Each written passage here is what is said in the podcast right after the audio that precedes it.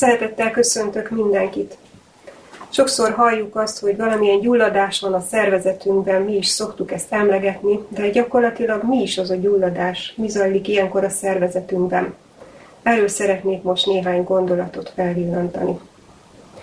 A gyulladás az gyakorlatilag egy olyan esemény sorozat, ami védekező reakció. Valamilyen szövetkárosító hatásra lép fel. Például lehet ez egy mechanikai ártalom, valamilyen trauma, sérülés, lehet fagyás vagy égés, akár egy műtéti beavatkozás. Lehet kémiai jellegű az ártalom, például savak vagy lúgok, vegyszerek, mérgek okozta szövetkárosodás. Lehetnek fertőző kórokozók, amik kiváltják, vagy akár a szervezeten belüli ártalmak, például, hogyha oxigén hiány lép fel vérellátási zavar miatt, vagy például, ha autoantitestek támadják meg a szervezetünket, vagy valamilyen kristály válthat ki szövegkárosodást és ezáltal gyulladást, például köszvényes izületi gyulladás a húgysav kristályoktól ilyen. A gyulladásnak tehát mindig az a célja, hogy ezt az ártó tényezőt megpróbálja lokalizálni, megállítani, és a kialakult szövetkárosodást regenerálja, helyrehozza. Egy heben gyulladásos reakció az a kiváltó hatásra néhány percen, rövid időn belül kialakulhat, és általában az jellemző, hogy ugyanilyen gyorsan meg is szűnik, általában csak néhány napig, vagy esetleg egy-két hétig tart. És ez maradandó nyomot nem szokott maga után hagyni. Viszont, hogyha a kiváltó hatás az tartósan fennáll, akkor kialakulhat az úgynevezett krónikus gyulladás. Ez már hetekig, hónapokig, évekig is elhúzódhat, és sajnos mindig hagy maga után valami maradandó károsodást is. Egyébként a gyulladás az szinte mindig az immunrendszert is érinti. A gyulladásnak vannak heveny helyi tünetei. Ezek nagyon jól ismertek, például a, a melegségről és a pirosságról nevezzük egyáltalán gyulladásnak, ugye lobos, gyulladt, meleg és piros az adott terület. Duzzanattal is jár, és általában fájdalommal és valamilyen működészavarral is. De mi is történik ilyenkor a szervezetben? Például, hogyha egy fertőző kórokozó, egy vírus vagy egy baktérium okozza, akkor mi zajlik? Ahol behatol ez a kórokozó, az ott lévő fehérvérsejtek egy bizonyos típusa megpróbálja rögtön bekebelezni, és különböző anyagaival, fegyvereivel elpusztítani ezt a kórokozót. Miközben aktiválódik ez a fehérvérsejt, természetesen több is, nagyon sok anyag szabadul fel, ezek közül néhány riasztja az immunrendszert, és nagyon sok egyéb fehérvérsejtet vonz a helyszínre. Tehát megemelkedik a vérben a fehérvérsejtek száma. Ez is nagyon jellemző a gyulladásra. Aztán a következő hatása ezeknek a felszabaduló anyagoknak hogy a helyi vérerek kitágulnak, és a, a faluk átjárhatósága növekszik. Ez a helyi vérbőség okozza egyébként a pirosságot és a melegséget, és az, hogy ezen a érfalon könnyebben átjuthatnak a fehérvérsejtek, hiszen a helyszínre kell, hogy menjenek a katonák, ez azzal is jár, hogy a vérplazma egy része is kilép a, vérből, tehát ennek köszönhető, hogy duzzadt az adott terület. Más anyagok lázat okoznak, néhány anyag pedig a helyi vérlemezkéket aktiválja, és ezek összeragadva kis vérrögöket képeznek, hogy megpróbálják megakadályozni a folyamat tovább terjedését. A máj is aktiválódik, és olyan fehérjéket termel, amelyek próbálják az immunválaszban segíteni a kórokozó elpusztítását. Jól ismert például az úgynevezett C-reaktív protein, ezt a laborleleteken CRP-ként rövidítve láthatjuk. Ennek a vérszintje az nagyon jól mutatja a gyulladás mértékét. Vannak olyan fehérjék is a máj által termelt fehérjék között, amelyek például a vörösvértesteknek az összecsapzódását okozzák, és ezért emelkedik a vörösvérsejt süllyedés a gyulladás folyamatában. Nagyon sok saját sejt szövet elpusztul egy ilyen gyulladásos válaszreakcióban. Ezeknek az eltakarítását az úgynevezett fagociták, tehát falósejtek, fehérvérsejt típusok végzik. És olyan sejtek is aktiválódnak a gyulladás során, amik a károsodott szöveteknek a regenerálásában fontosak. Ezek a kötőszövetet képző sejtek. Tehát, hogyha például begyullad a torkunk, mert valamilyen vírus vagy baktérium megtámadott bennünket, akkor igazából a helyi vérbőség okozza a pirosságot, és a mandulánk is gyakran ezért piros és duzzat. Tehát, hogy sok fehérvérsejt, sok katona tudjon megküzdeni az adott kórokozóval. Ez a, a begyulladás fájdalommal is, nyelészavarral is gyakran társul, és nagyon gyakran lázasak is vagyunk. De egyéb általános tünetek is kísérhetik a lázat, hiszen, amint mondtam, ez egy általános védekező reakció, ennek a részjelensége. Ilyen általános tünetek például, hogy fáradékonyak vagyunk, hogy étvágytalanak vagyunk, hogy kívánunk sokat aludni, pihenni. És ennek gyakorlatilag az a célja, hogy az energiáink nagy részét inkább ezeknek a, a helyreállító és védekező folyamatoknak a megtámogatására használjuk fel. Tehát, hogy sikerüljön helyben megoldani a problémát. Hogyha ezt nem tudja megvalósítani a szervezet, akkor a gyulladás kiterjedhet akár az egész szervezetre is, és hogyha ezt kórokozó váltja ki, akkor ez egy súlyos életveszélyes állapotot, vérmérgezés, szepszist jelent.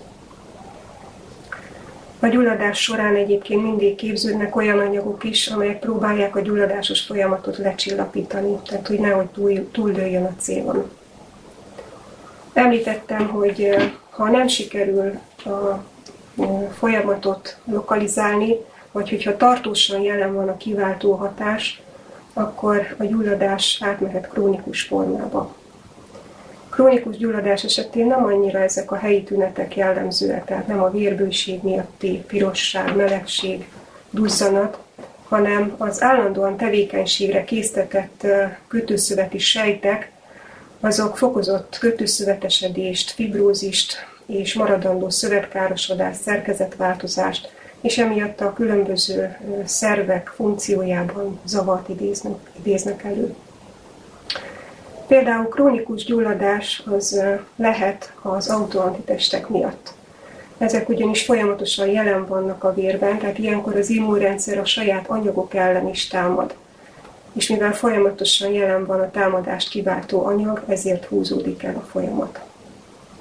De például gyulladásként értelmezhetjük az ütőerek falában zajló érelmeszesedést is, tehát a plakképződést. Sőt, vannak, akik még az öregedés folyamatát is egy krónikus gyulladásnak értelmezik, amiben a szabad gyökök okozzák a szövetkárosodást. És most nézzük, hogy mit lehet tenni a gyulladás ellen.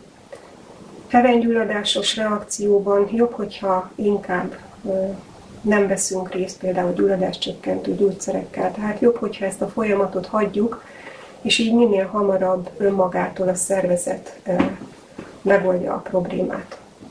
Krónikus gyulladás esetén viszont alkalmazhatunk például meleg és hideg váltóborogatást az adott területre, Ilyenkor a meleget 3 és 6 perc közötti időtartamra, a hideget pedig fél-egy perces időtartamra tesszük az érintett területre, és ezt 4-5-ször megismételjük.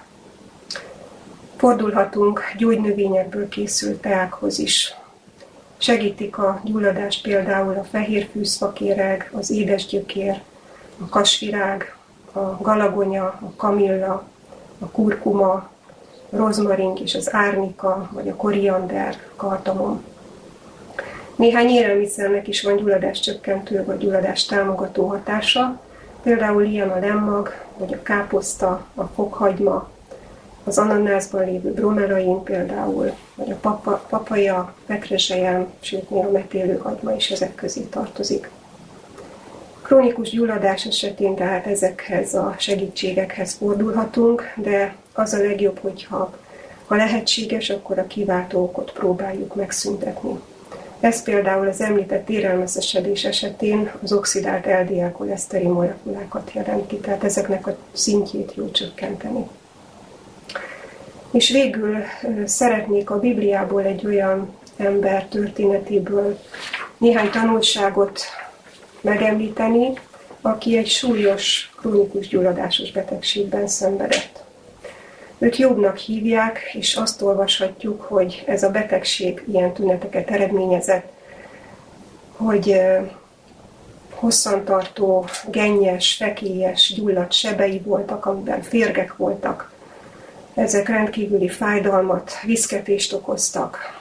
Lázzal, fogyással, étvágytalansággal, álmatlansággal, gyengeséggel járt ez a betegség, és olvashatjuk, hogy mindez keserves hónapokig tartott.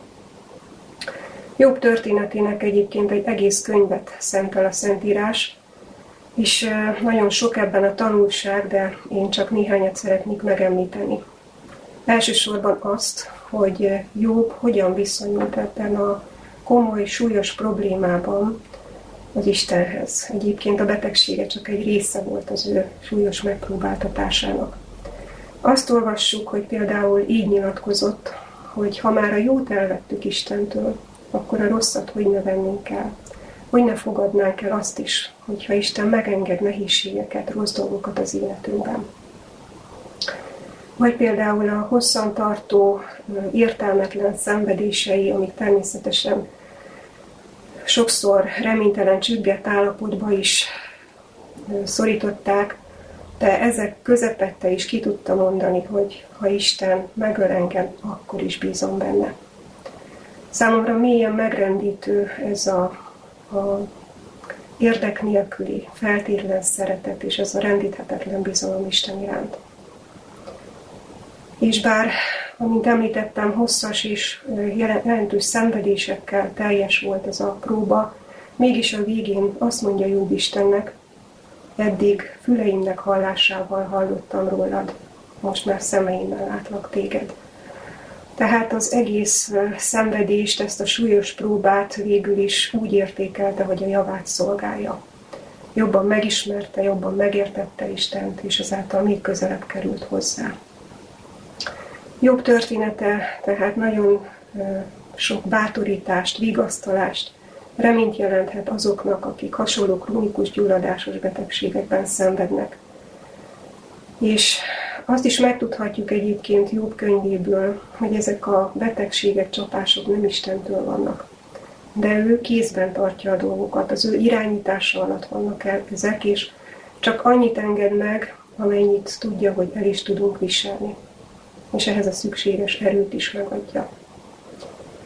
És az is egy fontos tanulság, ami jobb életében is megnyilatkozott, hogy ezeket azért engedi meg az Isten, hogy végül a javunkat szolgálja. És Jobb is meggyógyult a Jóisten által, és aztán még sokáig, hosszú évekig élt békében. Tehát meggyógyulhatunk, Isten tud nekünk segíteni. Köszönöm szépen a figyelmet!